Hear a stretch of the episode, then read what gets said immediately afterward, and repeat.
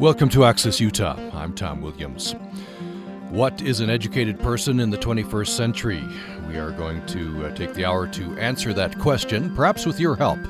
You can email us to upraccess at gmail.com, upraccess at gmail.com with your thoughts on this, or you can call us 800 826 1495. Uh, our guest to answer this question is Dr. Norman Jones. He's a professor of history at Utah State University. Um, he has spent his career learning what uh, makes an educated person. And in 40 years at USU, he's headed the history department, founded religious studies and classics, taught thousands of students who honored him as Teacher of the Year in 1982 and 2018. He chairs the Regent's General Education Task Force, and for 21 years has led Utah's What is an Educated Person conference. And uh, there is an event coming up that you're invited to. Uh, that is on Saturday, five o'clock, five to six thirty p.m. at the Park City Peaks Hotel in Park City. Uh, Dr. Jones will be delivering a lecture titled "What Is an Educated Person in the 21st Century." That's free and open to the uh, public. Uh, Norman Jones, welcome back to Access Utah. It's a pleasure to be back. Um, full disclosure, I took your class some 30 years ago. I, I, think I got an A, so that's uh, thank you for that. I was an easy grader. Yeah, there, yeah, there we go. You've been interested in this in this uh, question for a long time and been been involved in the state and national level on this. Before we jump into this, uh, I want to get what makes Norman Jones an educated person. So, uh, you grew up in Idaho. College of Southern Idaho was your first institution. That's right. Yeah, I'm I'm a farm kid from outside of Twin Falls, and uh, uh, to, to put the full demographic on this, my father was not educated. My mother had gone to uh, the University of Utah. Uh, I don't think she graduated, but at mm-hmm. any rate, I came from that kind of, of rural background. Um, I started at the College of Southern Idaho because it was there. Um, and in those days, we didn't have concurrent enrollment and all those other things. So I just had teachers who in high school had said, you ought to go take some college courses. So I did. I went from there to Idaho State in Pocatello, did my bachelor's degree. Um, then I did a master's degree in history at University of Colorado in Boulder. And then I ended up doing a PhD at the University of Cambridge in England. Mm. What was your, when you were thinking about this and uh, taking those classes while you're still in high school and contemplating college, what was your goal? What was your purpose? Did, why did you want to go to college? Well, uh, I, li- I liked history, but I, I'd like to put it in another frame, I liked learning. Uh, I got hooked on learning at an early age. This is probably the fault of my parents. Uh, and so going to college seemed like a natural thing because that's how you continued to learn.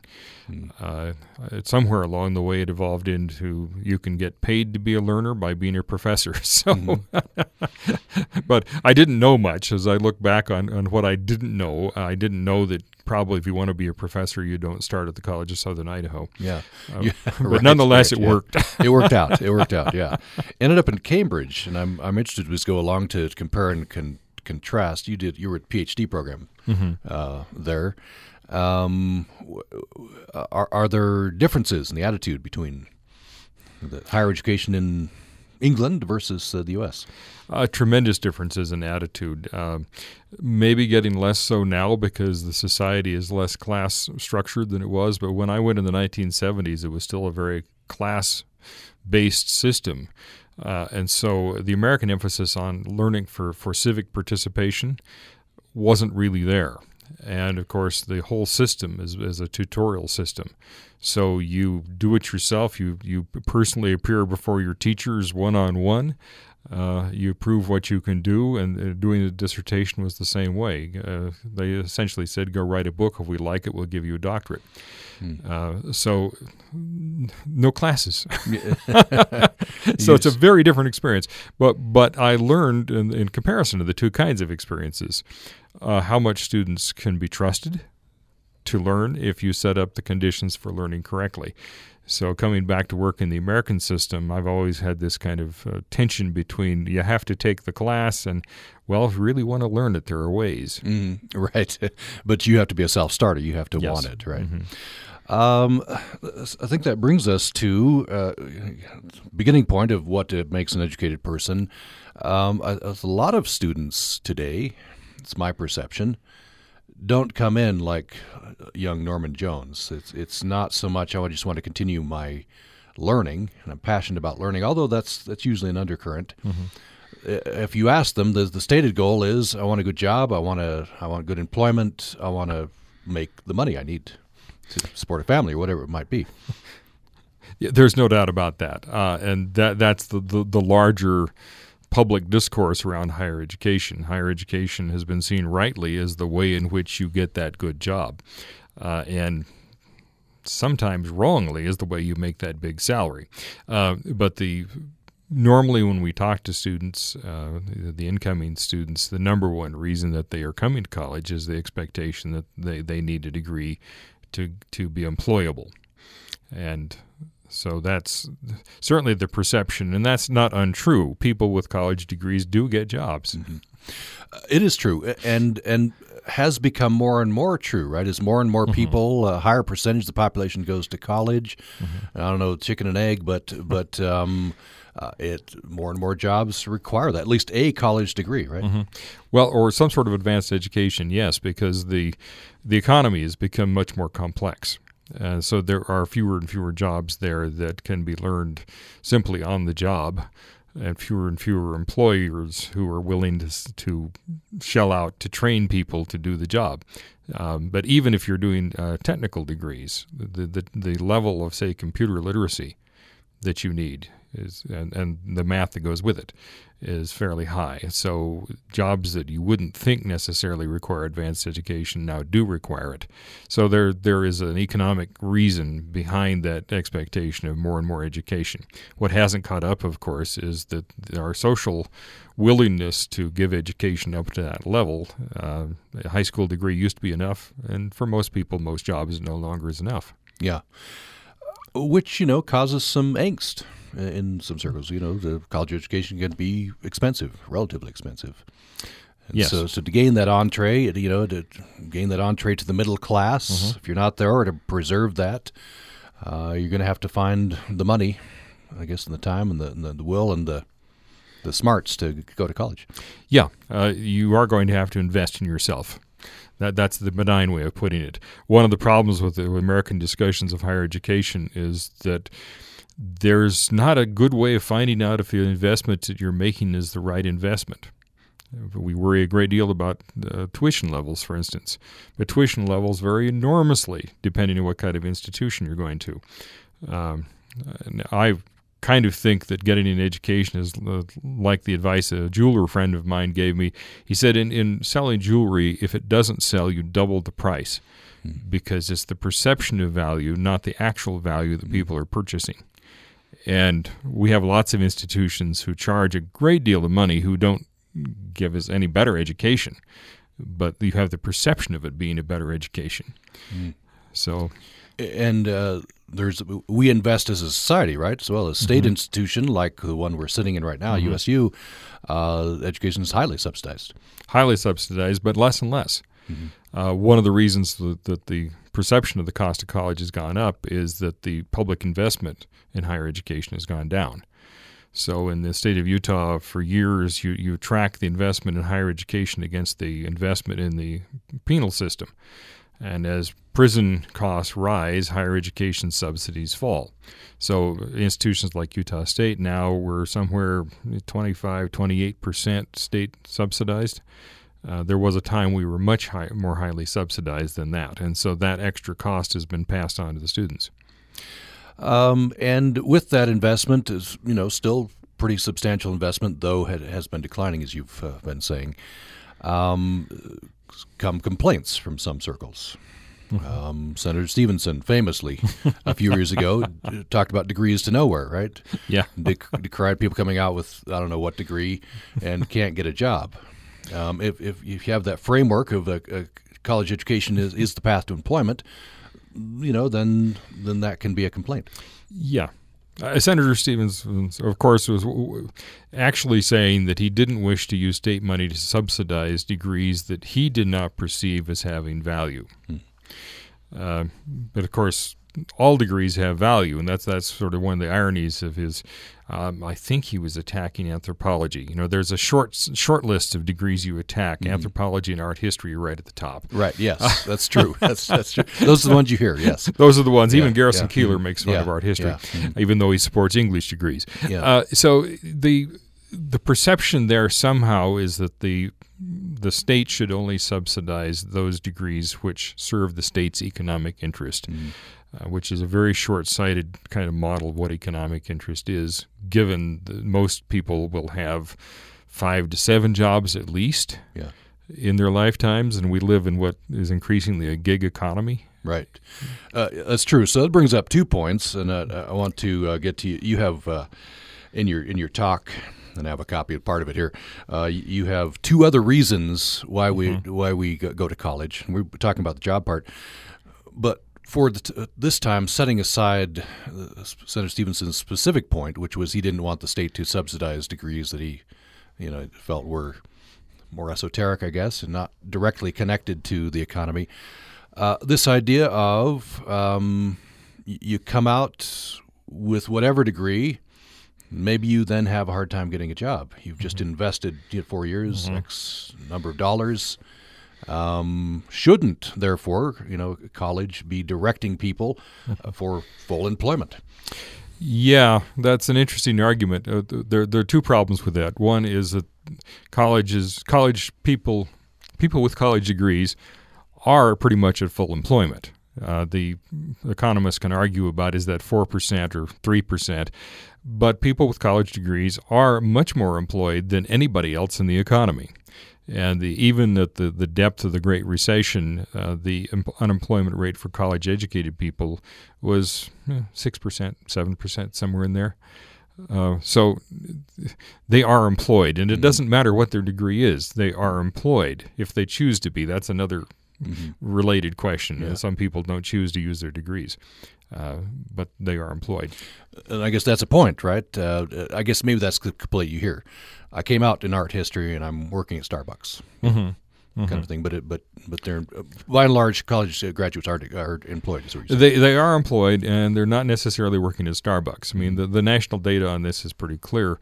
The one of the questions is when did you take the picture of the college uh, graduate? Six months after they graduated, or six years? Mm-hmm. mm-hmm. so, uh, because degrees mo- in most subjects produce pretty much the same employment and earnings over time.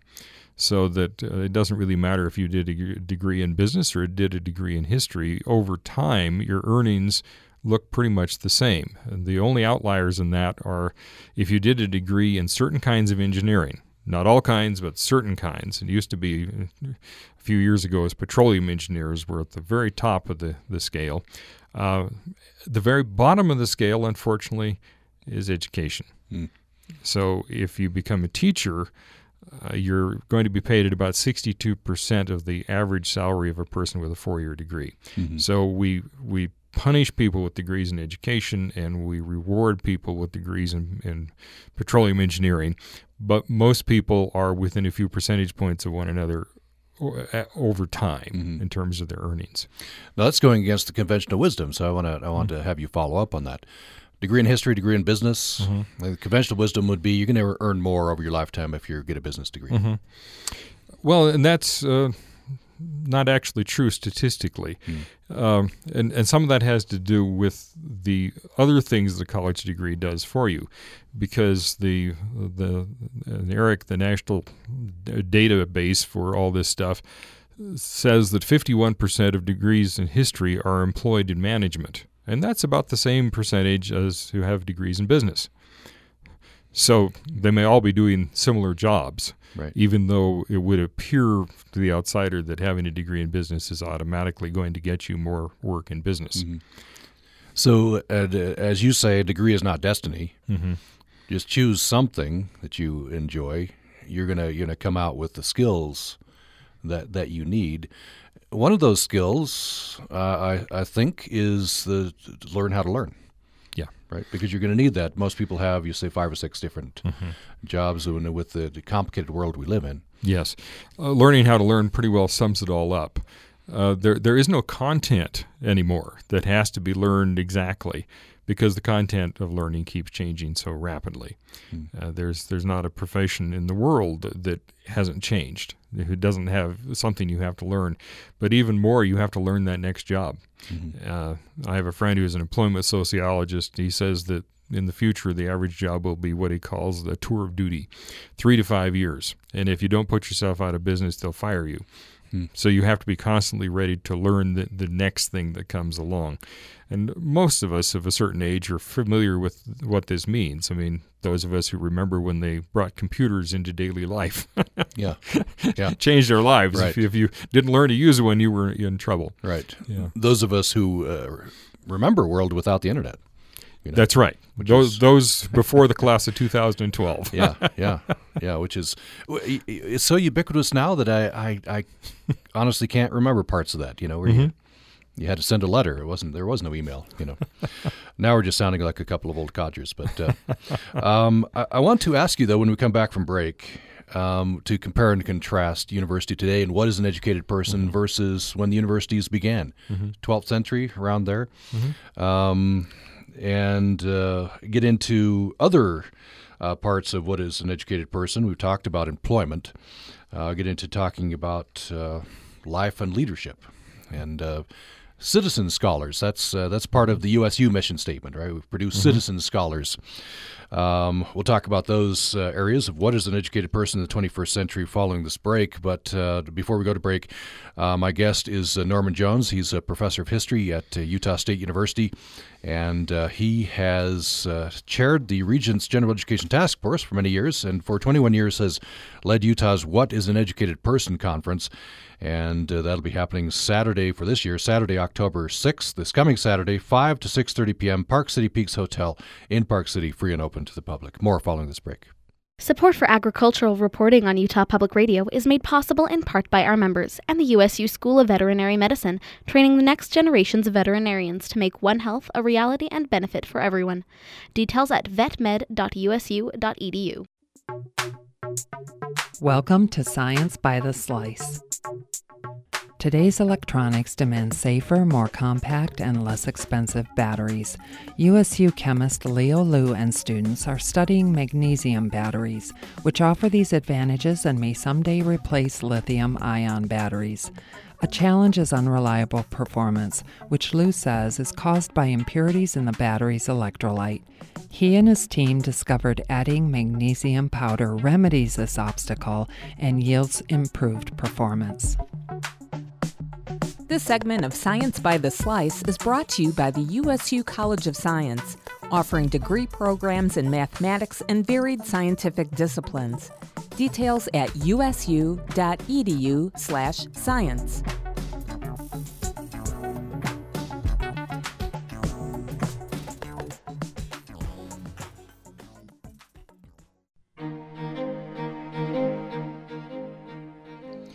Thanks for joining us for Access Utah. I'm Tom Williams.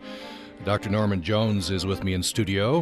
He is an eminent professor of history and religious studies at Utah State University. Uh, he's spent his career uh, learning what makes an educated person. And uh, that's the question we're attempting to answer today. What is an educated person in the 21st century? That'll be the title of a lecture Dr. Jones will be giving in Park City on Saturday, 5 to 6:30 p.m. Park City Peaks Hotel in Park City, free and open to the uh, the public. Um, so, Dr. Jones, before the break, I made reference to uh, maybe uh, comparing, contrasting what university education was at the very the beginning, what it is today. So, uh, uh, maybe talk a little bit about that. What what constitutes an educated person then? Mm-hmm. Well, I think we'll go all the way back to Aristotle, so ancient Greece, because Aristotle uh, was thinking about what makes the best possible life. And he said education is the key. And it's about how you how you learn to think, really. It's a critical thinking is one way to put it, but you, to be able to think and to learn makes you an educated person. But of course, that's built upon this enormous foundation of all this stuff that you that you slowly learn.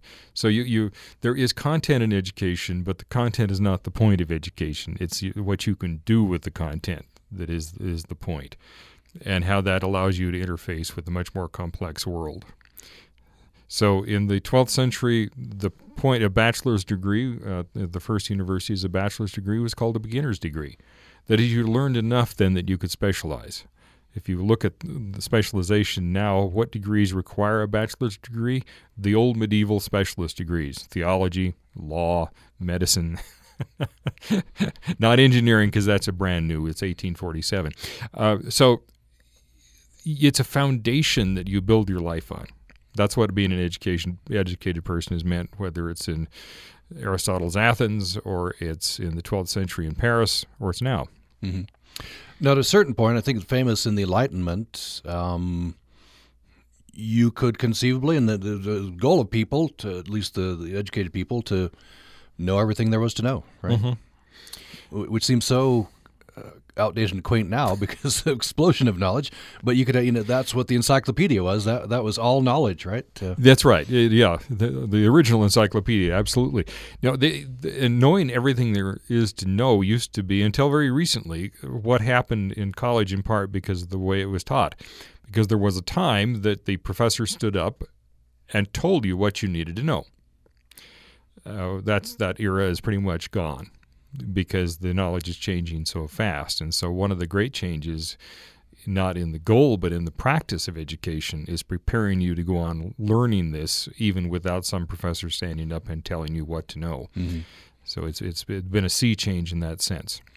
And in today's world, it can seem overwhelming. You, there's just mm-hmm. so much out there, and that you you know you wherever you turn, it's a fire hose. So you have to learn, I guess, context. You have to have a framework, mm-hmm. because that's what college can give you.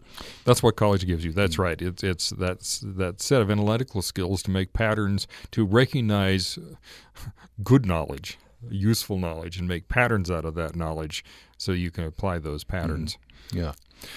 Um, I, I, don't want to get too overtly political here, but it but it does does enter in. Um, the, the very fact of being educated has become political. Mm-hmm. And and is a political a, a, a very uh, good predictor of uh, political demarcation mm-hmm. in today's world. I don't know if there's danger there for for the college movement, for you know, mm-hmm. for, for public perception of of universities. well, education. there is, but that's not a new danger. It, higher education is a valuable commodity and people fight over valuable commodities. And that makes it important. It, it, doesn't mean that people won't do it. It makes it important to, to have the conversation about what goes on in higher education. Uh, it, it, certainly is true that being educated means you see the world in a different way, and that often is a much more complex way. So, in political conversations that like simple answers, uh, having complex answers not popular. Mm-hmm. But the nature of the complexity we have to understand because what education does is it gives you paradigms for analyzing evidence. And the, the, university last year, USU, had a series of discussions they called facticity. Mm-hmm. Mm-hmm. Uh, and the facticity discussions were asking questions about, well, how do you know something is true within the context of proper analysis? You know, and then you could talk about climate change, you could talk about God, you could talk about all sorts of things. It's not that we were saying there's absolute truth, but we're saying that there are respected and respectable ways of deriving acceptable truth right. according to our methodologies in the sciences. Uh, so every every discipline has these, and that's what students are learning to think in a structured and disciplined way. So, and this is what Facticity's theories was getting at, uh, the very fact that uh, there was felt a need to have the series mm-hmm. uh, is the fact that even the truth, even facts, is is becoming political. Right. And, and uh, if you're in a certain tribe, then you do not accept certain mm-hmm. facts. Uh, I don't know what the academy can do with that. Mm-hmm. I guess mm-hmm. you just educate students and that you have in front of you. I don't know outreach. I don't know. Well, you you do, but one of the things that I think people don't quite understand about what the academy is doing. It's why college educated people are different. Is that we are a, a, major is not a degree, and in the degree you are learning this this broad set of skills that changes your perception of yourself and your context in society. Uh, how you relate to your family, how you relate to your community, how you participate in government. There are all sorts of things that are changed by understanding the that there's a broad kind of knowledge out there and, and that you're located somewhere in this great sea. right. Uh, there's another factor here that's uh, that I think it's uh, it's kind of remarkable to me that as more and more people are getting that college degree, and the and the statistics are pretty startling uh, over time. I'll have you give give those to me as we go along. Um, at the same time, as more and more people are crossing that threshold and becoming quote unquote the elite, part of that elite. Mm-hmm. Um, th- those who don't have a degree, or some of them at least, are are are you know kind of stick their nose up. You know this this this and not look down on, but resent. I guess being looked down on by that elite, even mm-hmm. as more and more of us are joining that mm-hmm. that class. And I don't know. I, I guess I just note this, and it's it's kind of a paradox. Well, it's not a surprising paradox, at least not to a historian, because what we're talking about is the fact of social change. We're living in a very rapid period of social and economic change. Uh, I mean, Tom, you and I are of a certain age that we can remember an age that is totally dead and gone. Right. and not everything that is dead and gone should have been killed, you know? Right. Uh, and people are have a hard time figuring out where they fit into this. So, the, on the one hand, you may resent the change. On the other hand, you don't want your children to be left out of the change. Mm-hmm. So that's that's why college isn't going to disappear. There's there's a fight about who gets access, and the good thing that is changing is the access. Yeah. So tell me those the statistics. There's- I mean, there's. I think we're aware of a, a shift in gender, but I had not been aware of a you know shift in socioeconomic um, status, and then people are more and more people are going to college. more and more people are going to college from much broader social classes. And that, that makes a huge difference. Uh, the shift in gender, um, we've gone from the 1970s when about 30% of college students were women. Now 56% of college students are women.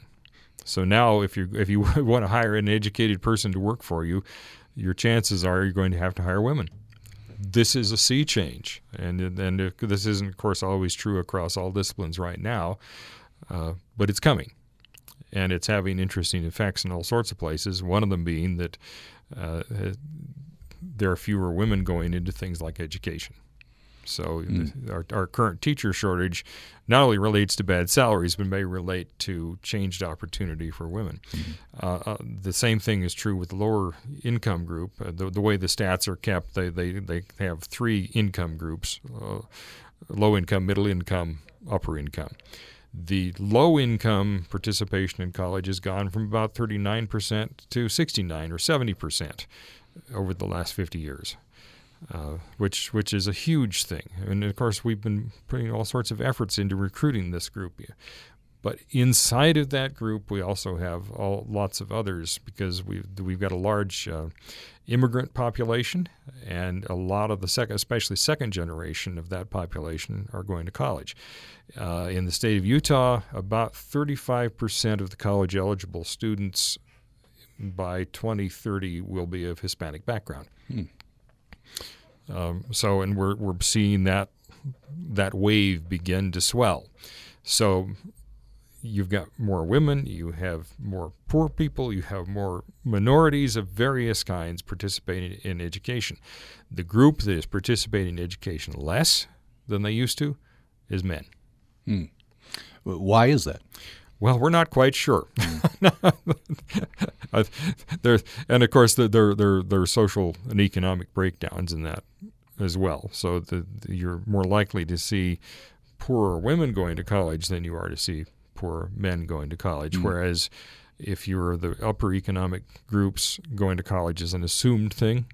You may have no reason why or idea why you're going, but it, you're going to go Right. you know your mother told you that and you you will um, so you're not seeing the same growth growth in men going to college from the the lower socioeconomic groups Uh, so, so the, the growth has slowed, but in in real numbers, fewer men coming. in, in percentages in fewer men. percentages, yeah. yeah because Yeah. of course the population of the country keeps growing yeah.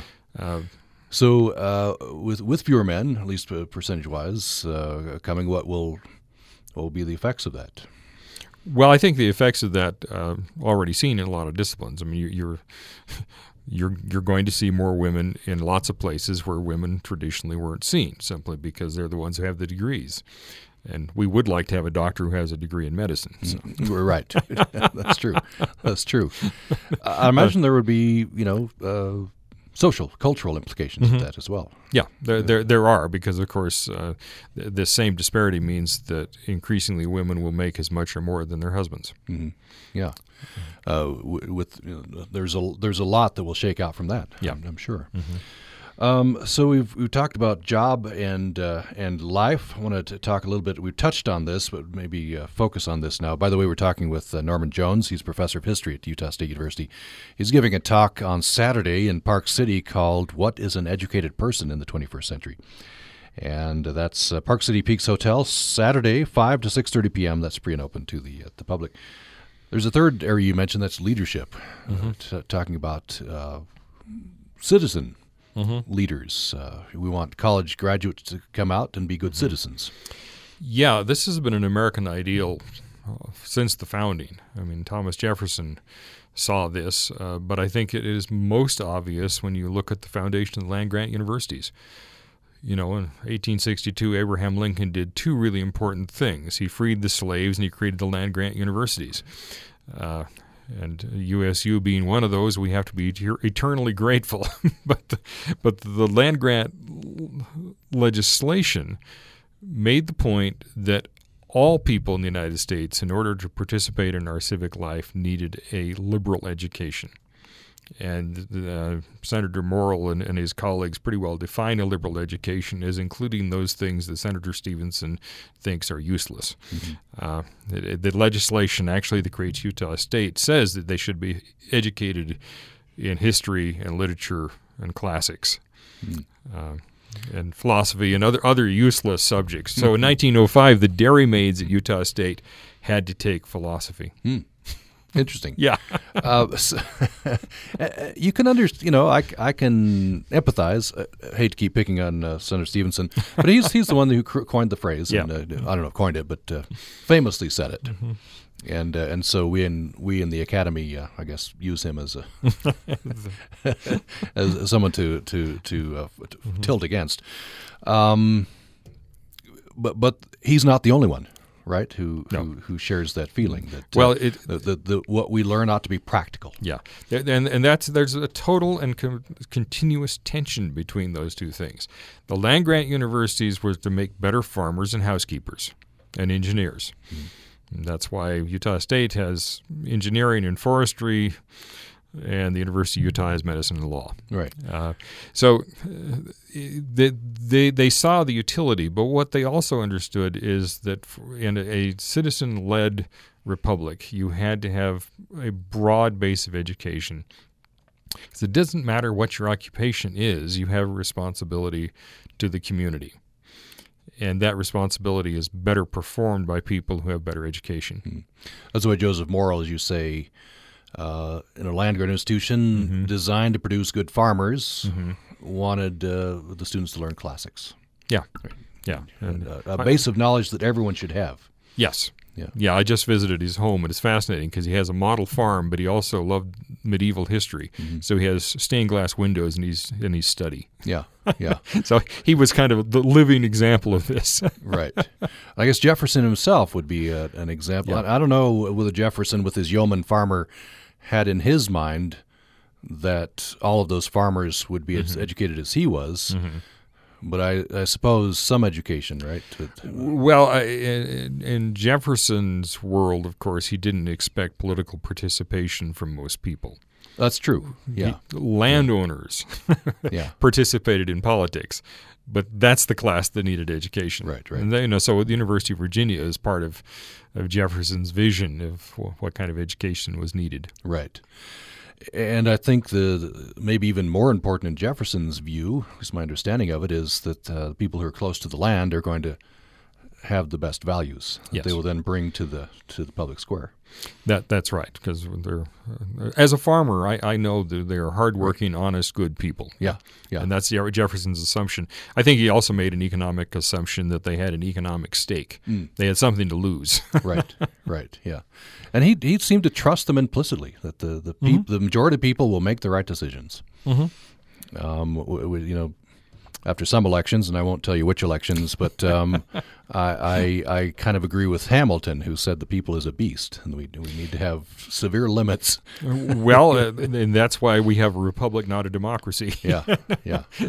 Think what you want about the, the electoral college. That's part mm-hmm. of the the checks and balances that were built in to right. prevent pure democracy from producing some of the unfortunate results that it produced in ancient Greece. Right.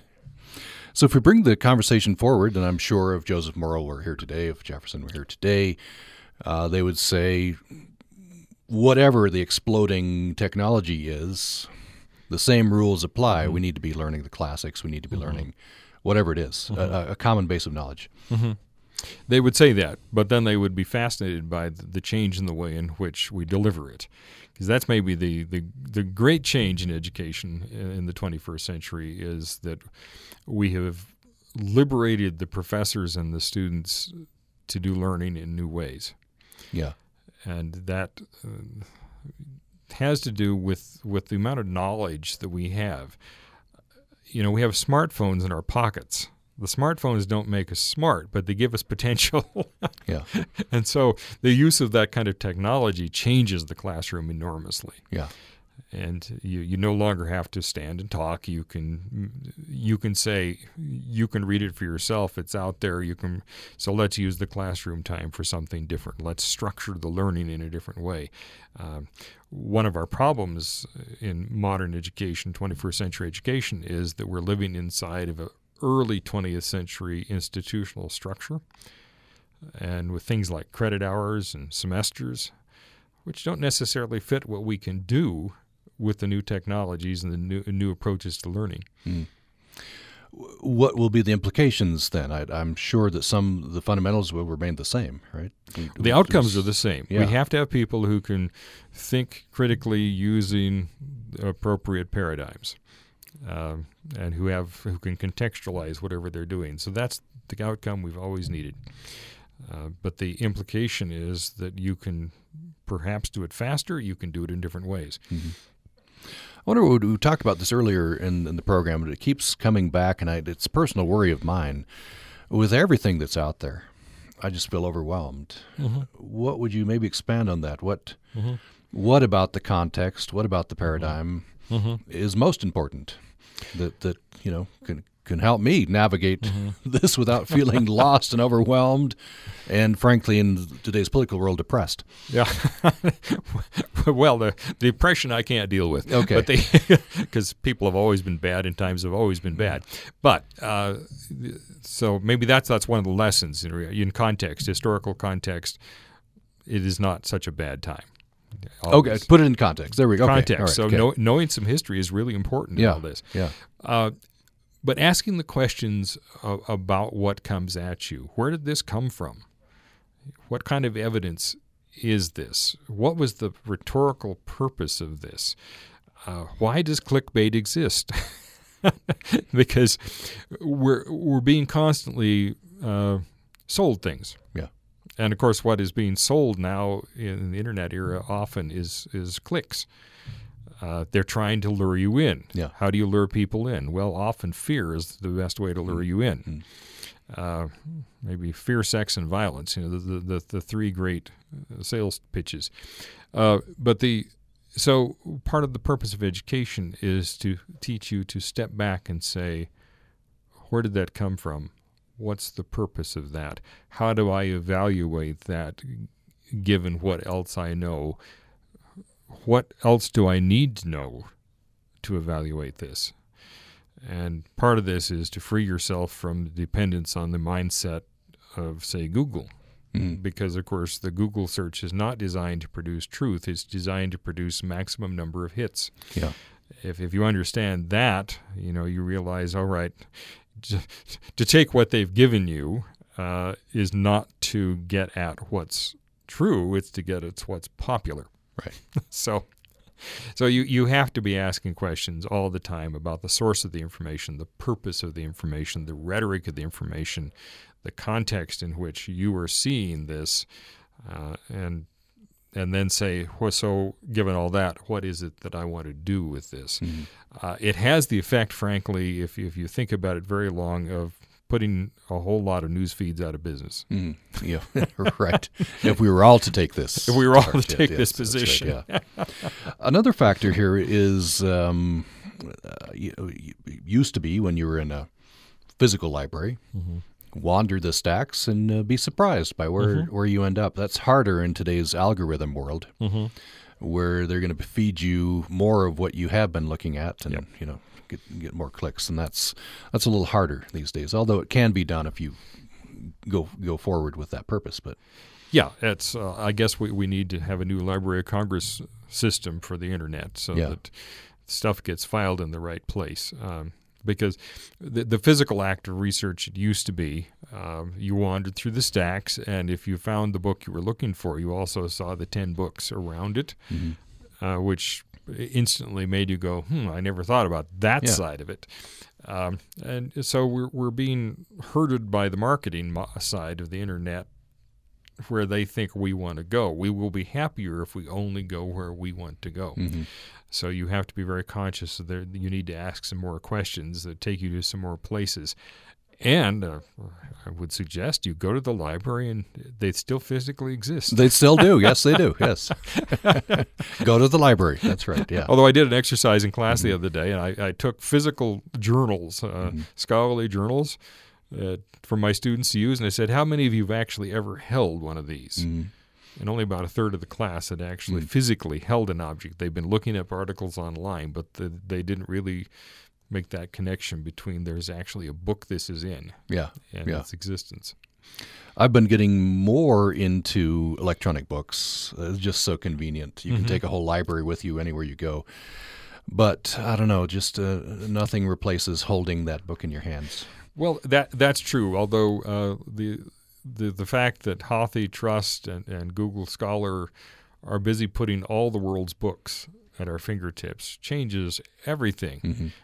Google Scholar, Google Books, two fascinating websites who don't come up in a normal Google search. Yeah, yeah. but if if you want to dig a little deeper, then you can find well up up to the copyright wall. You can find everything published anywhere. Mm-hmm.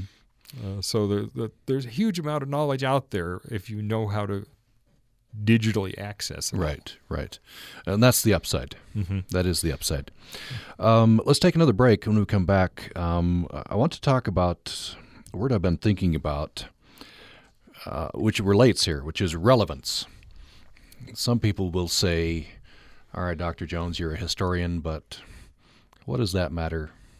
You know, Tudor England what does that matter today? You know, mm-hmm. I'm sure you have an answer to that. Let's. Uh, uh, I'll, I'll tell you something I was reading uh, just yesterday that had bearing on this uh, from the from the American Civil War. Uh, we'll talk about that, and we're talking about what is an educated person in the 21st century with Dr. Norman Jones. Following this break. Ken Jeong got his big break in The Hangover, went on to star in the show Community, uh, his own show Dr. Ken, and now Crazy Rich Asians. But that all took a leap of faith from Ken, as he once was, I guess still is, a practicing doctor. I talked to Ken Jeong in front of a live studio audience. It's coming up on Q from PRI, Public Radio International. This afternoon at 1 on Utah Public Radio.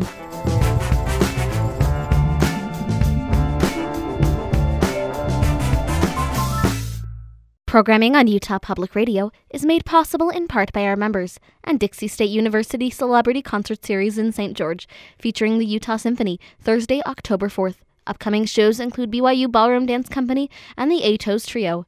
Ticket information at celebrityconcertseries.com. This week on Undisciplined, we are talking about the way newspapers impact the way people think and the ways pollution impacts solar energy. And if those things seem like they have nothing in common, well, that's the point of our show. Joining us will be Alex Coppock, who studies how op eds impact reader opinions, and Ian Peters, who studies the impact of haze on energy production. The political scientist and the photovoltaic engineer. That's Undisciplined, Friday at 2. Thanks for joining us for Access Utah. We have uh, our last segment left with uh, Dr. Norman Jones. He's a professor of history at uh, Utah State University, and for uh, 40 years at USU, he's headed uh, history department, founded religious studies classics, and taught thousands of students. Um, he has been interested for a long time about what makes an educated person, and uh, for 21 years has led Utah's What is an Educated Person conference. He's giving a, talk at in Park City this Saturday. What is an educated person in the 21st century? That'll be at the Park City Peaks Hotel in Park City, 5 to 6:30 p.m. on Saturday, free and open to the uh, the public. So, Dr. Jones uh, was was mentioning. I want to talk about relevance, uh, and it's a good opportunity to talk to you, a historian, about this. Mm. Um, but it gets it's broader as well, relevant um, knowledge. I was just reading yesterday, um, opening chapter in a, a, compilation of essays uh, written by James McPherson, an eminent uh, scholar of the American Civil War. And he asked a question uh, you might wonder how I got into Civil War scholarship. Uh, he said uh, he he went to do his graduate uh, studies at Johns Hopkins University. Happened to get a advisor professor who was an eminent scholar of Jim Crow just written a book on the evolution of uh, Jim Crow laws. And uh, this was in the 60s. And so the civil rights, the foment of civil rights, his professor at one point was called to testify before Congress on the history of Jim Crow. And then he, he noticed uh, all of this just connected so directly. And that's what got him into a study of the, the Civil War. And he said it was, it was just so relevant to that day. Uh, so that's a pretty direct relevance. But people might say, uh, okay, Tudor England, which is mm-hmm. your specialty, Dr. Jones. Uh, what does that have to do with, you know, the U.S. in mm-hmm. 21st century? Well, I, I, gave you two very personal answers. I, I uh, think that first of all, all, all, history is relevant. It's just that we, we, don't know when we're going to need it. That's the, so mm. it may be Jim Crow laws now, but you may need Tudor history sooner than you think. Mm. Um, I, I did, did a book called Governing by Virtue, which is about the 16th century uh, English political system, which was run by men who recognized because of their education and their birth status and their Christian religion that they had a duty to, to take care of their communities. Didn't always do it all that well, but nonetheless, it was a, it was a state that worked because the ruling elite took the responsibility to take care of the community. And uh, it's a perfect libertarian world, except it has a queen at the top. Mm-hmm. but and these people were educated to do this. Mm-hmm. Uh, they were educated in, in, in many of the same ways we're talking about being educated now. Um, I've also just finished a book called Being Elizabethan, which is about the emergence of the idea that the individual conscience should be supreme. And if you wonder where modern individualism comes from, that's its root. Mm. Its its root is, goes back to the Protestant uh, Reformation. So th- these are both things that, that resonate very much in modern conversation. But the problem with a lot of people's conversations is that you know you, they're quite willing to say things have never been as good or great or bad or awful as they are now. And if you push them a little bit, they actually have no idea when when it, what what it was like at any other time, mm-hmm. or where ideas come from. Where ideas come from is really important, and the Civil War is a fine example. I mean, we're now fighting over Confederate statues um, and other kinds of, of monuments. Um, that's because we're having a battle over our own self-definition. It's it's a battle over our heritage, and what are we as Americans? And you can only answer that by some of that kind of irrelevant historical knowledge that mm-hmm. people would say, well, that's all dead and gone. But it's not dead and gone. It's alive mm-hmm. and well and living inside of us. Right. We just have a couple minutes left. Uh, I want to talk about the, this. You have you have said you've reassured me, helped me with my depression about the current political divide. That um, you know this isn't the worst it's ever been, right? Mm-hmm. Um, mm-hmm. That there have been times worse and that, that mm-hmm. times better. Um, and it is a time of, of social upheaval mm-hmm. uh, in, in, the U.S. and around the world. Um, I wonder if you could bring any other context uh, in to, to talk about how how we navigate times of social upheaval mm-hmm. and, and, increasing divide.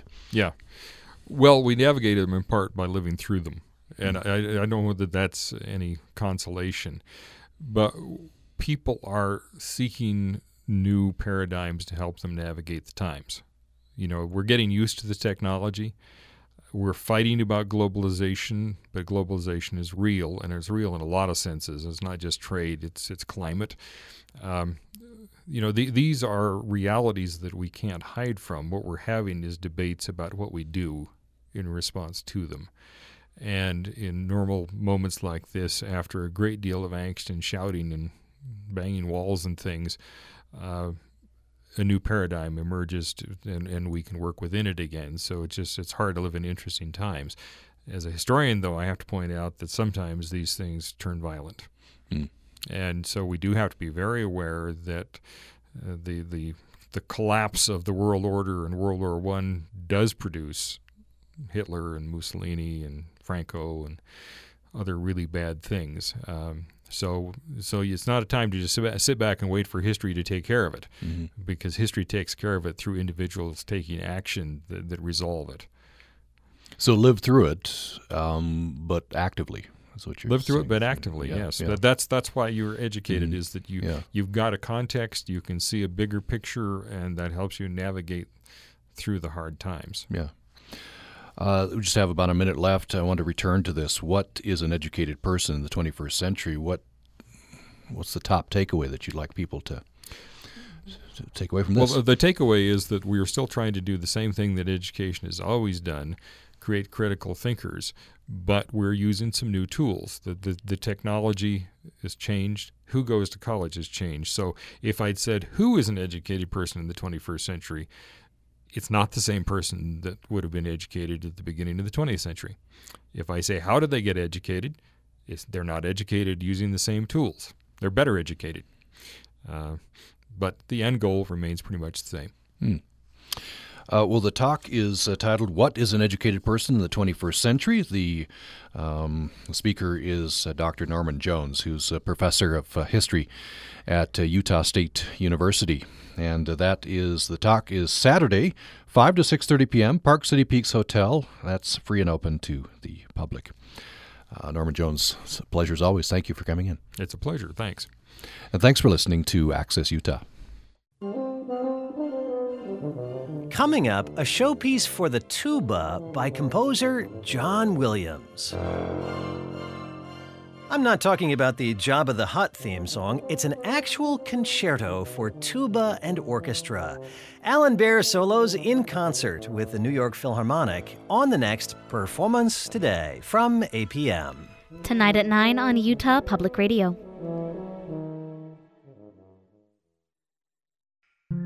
Is Utah Public Radio a road trip staple for your family? Do you listen while running errands around town or tune into your favorite program while cleaning? The UPR staff is sharing where we listen to public radio on our social media accounts, and we want you to join us. Share your favorite listening locations with us via email or on social media using the hashtag WhereIListenUPR. We can't wait to hear from you. We were able to take whatever we could carry in our two hands. At the beginning of World War II, the United States government forced more than 100,000 Japanese Americans into prison camps. We thought we were American citizens, therefore, we were protected by the Constitution to continue to have the freedom, the liberty that all Americans have a right to. Listen for Order 9066 from APM Reports. Join us for this three part series. Part two is Friday morning at 10 on Utah Public Radio.